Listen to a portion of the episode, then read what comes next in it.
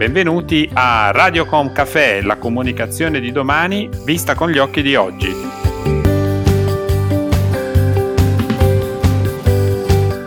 Benvenuti a Radiocom Café, sono Roberto Botto, CEO del gruppo Libera Brand Building e oggi prenderemo un caffè in compagnia di Francesca Rigni, direttore marketing di Volvo Trucks Italia. Benvenuta Francesca. Grazie. Oggi parleremo di comunicazione, di marketing, ma prima di tutto ci tengo a fare un approfondimento rispetto appunto alla vostra comunicazione che si sviluppa intorno a bellissimi set e cine- e con un approccio fortemente cinematografico. Eh, tutti abbiamo a memoria questi, queste scene spericolate, ma il messaggio centrale è sempre la sicurezza. Come si costruisce la brand strategy eh, B2B di Volvo Trucks? Hai preso perfettamente il punto. La parola sicurezza è decisamente una delle parole che ci accompagna eh, sin dalla nascita della nostra azienda nel 1927, fa proprio parte del nostro DNA. Infatti, se tu chiedi a qualsiasi persona dimmi una parola che ti ricorda Volvo, chiunque ti cita la parola sicurezza.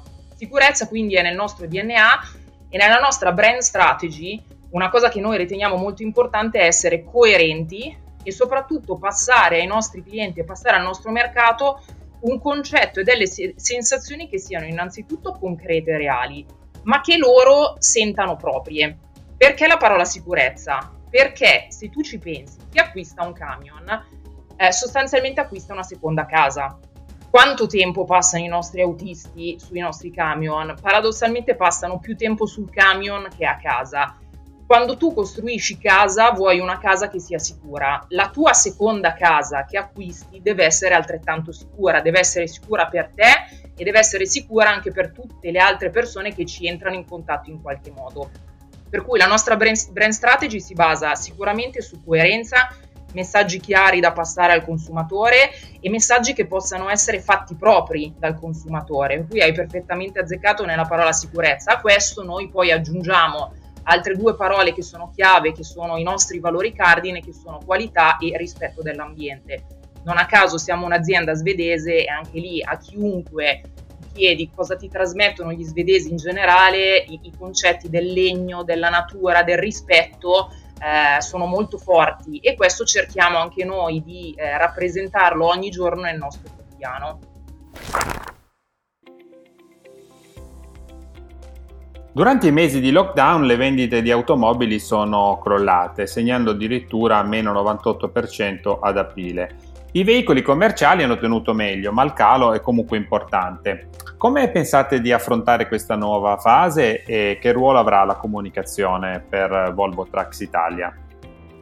Il mondo del trasporto pesante ha assistito e sta assistendo ad una decrescita importante dei volumi, non eh, pesante quanto quella dell'automotive auto, eh, ma sono stati comunque mesi complicati. Ti cito un aprile a un meno 70%, un giugno a un meno 30%. Le nostre stime di chiusura dell'anno portano a un mercato in contrazione rispetto all'anno precedente di circa un 35% sulle vendite del nuovo, che come puoi ben immaginare ha un impatto non banale sul, sul conto economico. Di contro, fortunatamente, tutto il mondo che riguarda l'after sales e quindi le officine, le manutenzioni e le riparazioni ha tenuto molto e sta viaggiando più o meno agli stessi numeri dell'anno scorso e anche il mondo dell'usato eh, ovviamente la sta facendo da, da padrona in questo, in questo momento, soprattutto per le aziende che hanno, che hanno stock. Eh, la comunicazione per noi è sempre stata importantissima e mi verrebbe da dire la posso dividere in due macro categorie. Eh, quella che è la comunicazione fisica, eh, quindi l'importanza del contatto umano, la, l'importanza della vicinanza, perché come vi dicevo prima, chi acquista un camion sostanzialmente acquista una seconda casa e tu una seconda casa non l'acquisti da chi non ti fidi, l'acquisti da una persona che conosci, che ti fa una buona impressione, che ti spiega tutto e quindi nel nostro mondo la comunicazione è molto basata anche proprio sul contatto della concessionaria, dell'officina e, e, e proprio del, del venditore. A questo già da un bel po' di anni abbiamo affiancato oh, un'importante presenza digital eh, e social eh, e in questi mesi ovviamente ne abbiamo avuto un'esplosione perché eh, i venditori purtroppo non potevano andare a, a contattare di persona le, i propri clienti eh, abbiamo molto sostituito noi come headquarter la, la comunicazione che ovviamente è cambiata nel tempo perché quando è partita il lockdown eh, si è molto basata sulla brand awareness, sul far sapere la nostra vicinanza ai clienti, sul far sapere che le nostre officine erano aperte eh, con tutti i sistemi di sicurezza necessari. Eh, mano a mano che la situazione evolveva, andava meglio e si aveva voglia di ripartire, eh, quindi cito un fine aprile, inizio maggio, eh, la nostra comunicazione è ritornata ad essere anche eh, informativa di prodotto, di servizio e con dei, dei push commerciali. E decisamente abbiamo assistito a una crescita di interazioni sui social, di visite al sito internet, eh, onestamente molto molto molto importante e da qui ci siamo resi conto che come vediamo il futuro della comunicazione lo vediamo molto bilanciato tra quello che deve essere l'interazione umana che nel mondo dei trasporti è ancora importantissima e lo sarà ancora per un po', alla necessità però eh, delle persone di informarsi, di trovare informazioni, eh, di dare anche le proprie opinioni sul, sul web, quindi un buon bilanciamento delle due. Ecco, eh, proprio rispetto al digital è interessante capire come eh, i social e poi più in generale tutte le opportunità che, la, che offre la comunicazione digitale può, entrare, può aiutarvi a entrare in contatto con un target come il vostro. Vuoi magari raccontarci quello che state facendo sotto questo profilo? Sì, eh, anche qui il nostro target, cerco di dividerlo in due grosse categorie. Eh, il target dei buyer, che sono coloro poi che acquistano concretamente il camion e metto la firma, che cito imprenditore, eh, e il target invece degli influencer, ovvero i driver, i camionisti, che sono coloro che difficilmente poi, eh, appongono poi la firma e acquistano il camion, perché spesso e volentieri lavorano poi per un, per un imprenditore, essendo coloro che utilizzano il mezzo, eh, sono gli influencer perché ovviamente ci passano buona parte della giornata, lo guidano e quindi vogliono poter dire la, la, la loro abbiamo una strategia di comunicazione molto differente fra imprenditore buyer e driver influencer. Tutta la parte di social media, eh, forse a parte un po' LinkedIn, è decisamente più spostata sull'influencer. Un influencer che eh, passa veramente buona parte della propria giornata sul camion, eh, che ama il proprio camion, il più delle volte perché lo ha scelto, perché ci passa. Pensate che un camion in Italia mediamente viene tenuto per 12-13 anni, quindi diciamo che l'affezione verso il tuo, il tuo strumento di lavoro è molto molto spinta. Uh, e i driver adorano condividere, cioè noi riceviamo tantissime foto la mattina alle 5 e mezza, 6 di autisti sul piazzale che stanno facendo il carico del, del loro, de, quello che devono trasportare e vogliono condividere, danno il buongiorno agli altri camionisti. Eh, quindi quello che cerchiamo di fare nelle nostre piattaforme social è trasmettere emozioni. Eh, Volvo non è solamente sicurezza, qualità e rispetto per l'ambiente, Volvo per noi è una famiglia. Chi decide di acquistare un, un nostro mezzo entra a far parte della nostra famiglia e per noi è veramente importante la fedeltà, la loyalty, il fatto proprio di dire eh, il nostro rapporto inizia quando tu acquisti il camion, perché è la tua casa, è il tuo mezzo di lavoro ed è importante stare insieme il più lungo possibile. E quindi la nostra strategia è molto sull'engagement, è molto basata sulla condivisione, è molto basata proprio su fammi vedere il tuo mezzo perché gli altri te lo commentano, ti possono dare consigli, dicono quanto è bello e quindi anche la tua autostima di, di driver e di autista cresce. Eh, noi da pochi mesi abbiamo fondato anche una community di ambassador, Volvo Trucks, eh, che sono veramente delle persone splendide perché sono persone che adorano, amano il brand e sono poi coloro che diffondono anche il verbo nel, nel mercato e sta funzionando benissimo.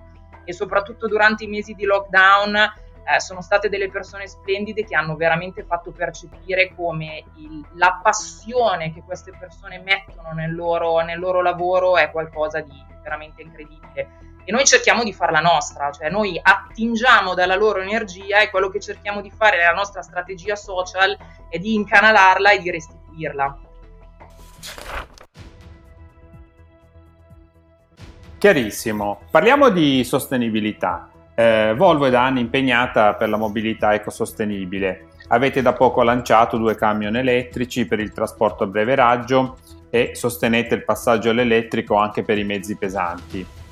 E questo è il futuro di Volvo Trucks? Di cosa abbiamo bisogno per renderlo davvero possibile? Eh, il nostro futuro sì, si basa su diverse tecnologie. Eh, la tecnologia che oggi va per la maggiore è la tecnologia diesel, eh, ovviamente soprattutto in Italia diciamo che ad oggi è ancora il 98-99% de- de- dell'acquisto. Um, diesel che ti dico stia, ha comunque una parte importante dei nostri investimenti, ti cito semplicemente che i motori e le tecnologie che vendiamo oggi nel 2020 paragonate allo stesso periodo nel 2018 producono un risparmio medio di c- emissioni CO2 e in conseguenza anche di consumo di, di gasolio di circa il 10%. Tu pensa al salto tecnologico di un motore per produrre nell'arco di soli due anni un risparmio del 10%. Quindi investimenti che tendono ad utilizzare il diesel ma a ridurre il consumo di carburante e le emissioni CO2. Eh, abbiamo un'altra tecnologia che è l'LNG, il metano, Liquefied Natural Gas. Anche questa è una tecnologia che c'è da circa tre anni nel mercato e che consente di ridurre del 20% le emissioni di CO2 eh, e l'elettrico, come tu hai citato, anche qui siamo presenti eh, praticamente in tutta Europa, mancano alcuni paesi, fra cui purtroppo l'Italia, eh, dove dovremmo partire con le vendite l'anno prossimo. Questo lockdown e il periodo di crisi del Covid sicuramente non aiuteranno, però sono una realtà, una realtà soprattutto per la distribuzione cittadina, eh, perché in questo momento le batterie dei camion hanno comunque per temi di dimensione, temi di ricarica e durata delle problematiche. Oggi è impossibile pensare di avere un camion che parte da Napoli, dal mercato ortofrutticolo, per andare in Belgio eh, a livello elettrico. Dovrebbe fare troppi stop, avrebbe una batteria troppo grossa. Il diesel in questo momento purtroppo è ancora la soluzione. Ma nel cittadino l'elettrico da qui a pochissimi anni eh, soprattutto nelle città del nord Europa piuttosto che Parigi, dove stanno arrivando dei vincoli per cui se tu non sei elettrico in città non ci arrivi. Spero magari anche Milano arriverà o Roma arriveranno a breve eh, a prendere questo tipo di decisione, in modo tale che lì eh, per forza di cose bisognerà essere obbligati ad adeguarsi. Sul lungo tragitto, invece, in questo momento l'elettrico lo vedo ancora un po' complicato. Eh, non siamo gli unici che stanno facendo investimenti, abbiamo già dei prototipi che stiamo testando. Come ti dicevo, il vero problema sono le batterie in termini di durata e in termini di emissioni. Perché tu hai una batteria grande, meno carico puoi trasportare, ma soprattutto ti devi fermare più volte per ricaricarlo. Con il diesel oggi fai anche 1200-1300 se non più chilometri senza, senza fermarti per cui il futuro lo stiamo costruendo, non è, proprio, non è purtroppo proprio dietro l'angolo.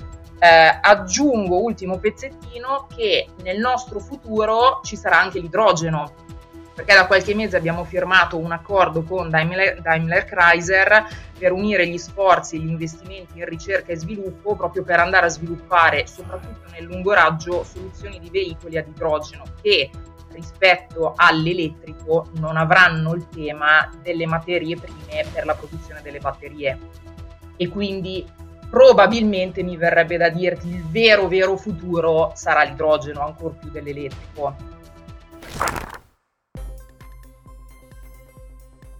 Grazie, davvero, davvero interessante. Eh, le associazioni di settore sostengono che gli incentivi per le auto elettriche e ibride pensate per superare la crisi Mm, sostengono per l'appunto che non saranno in grado di rilanciare l'automotive e vorrebbero anche allargare i benefici anche ai veicoli a maggiori emissioni.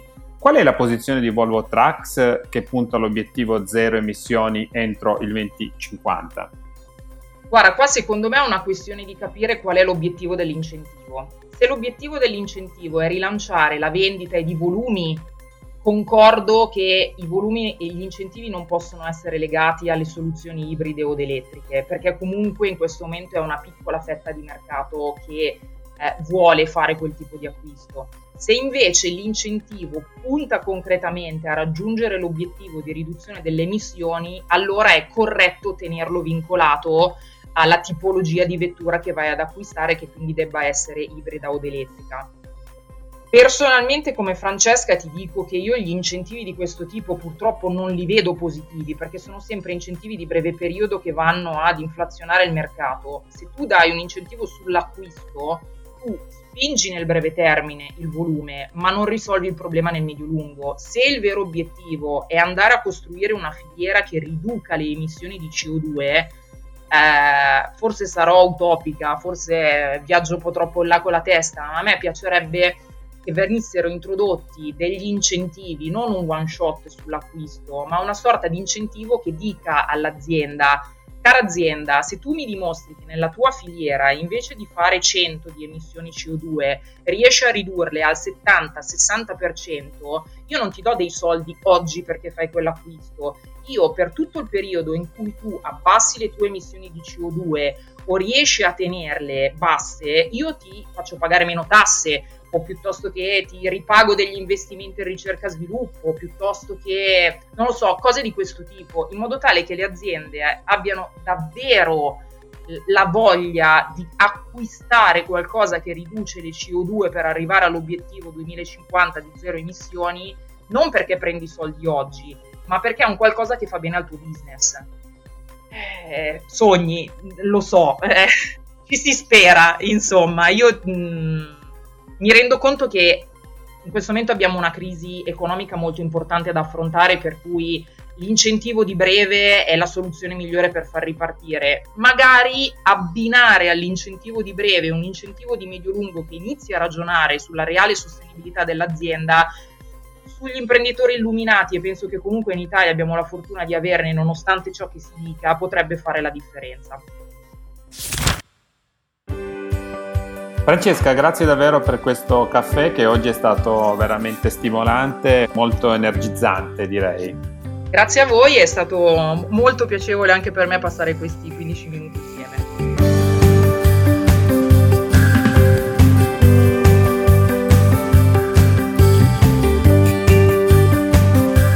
Si conclude qui questo episodio di Radiocom Café, il canale podcast del gruppo Libera Brand Building. Se avete piacere di ascoltare altri racconti, potete collegarvi a radiocom.caffè, Spotify, Spreaker, Google Podcast e Alexa.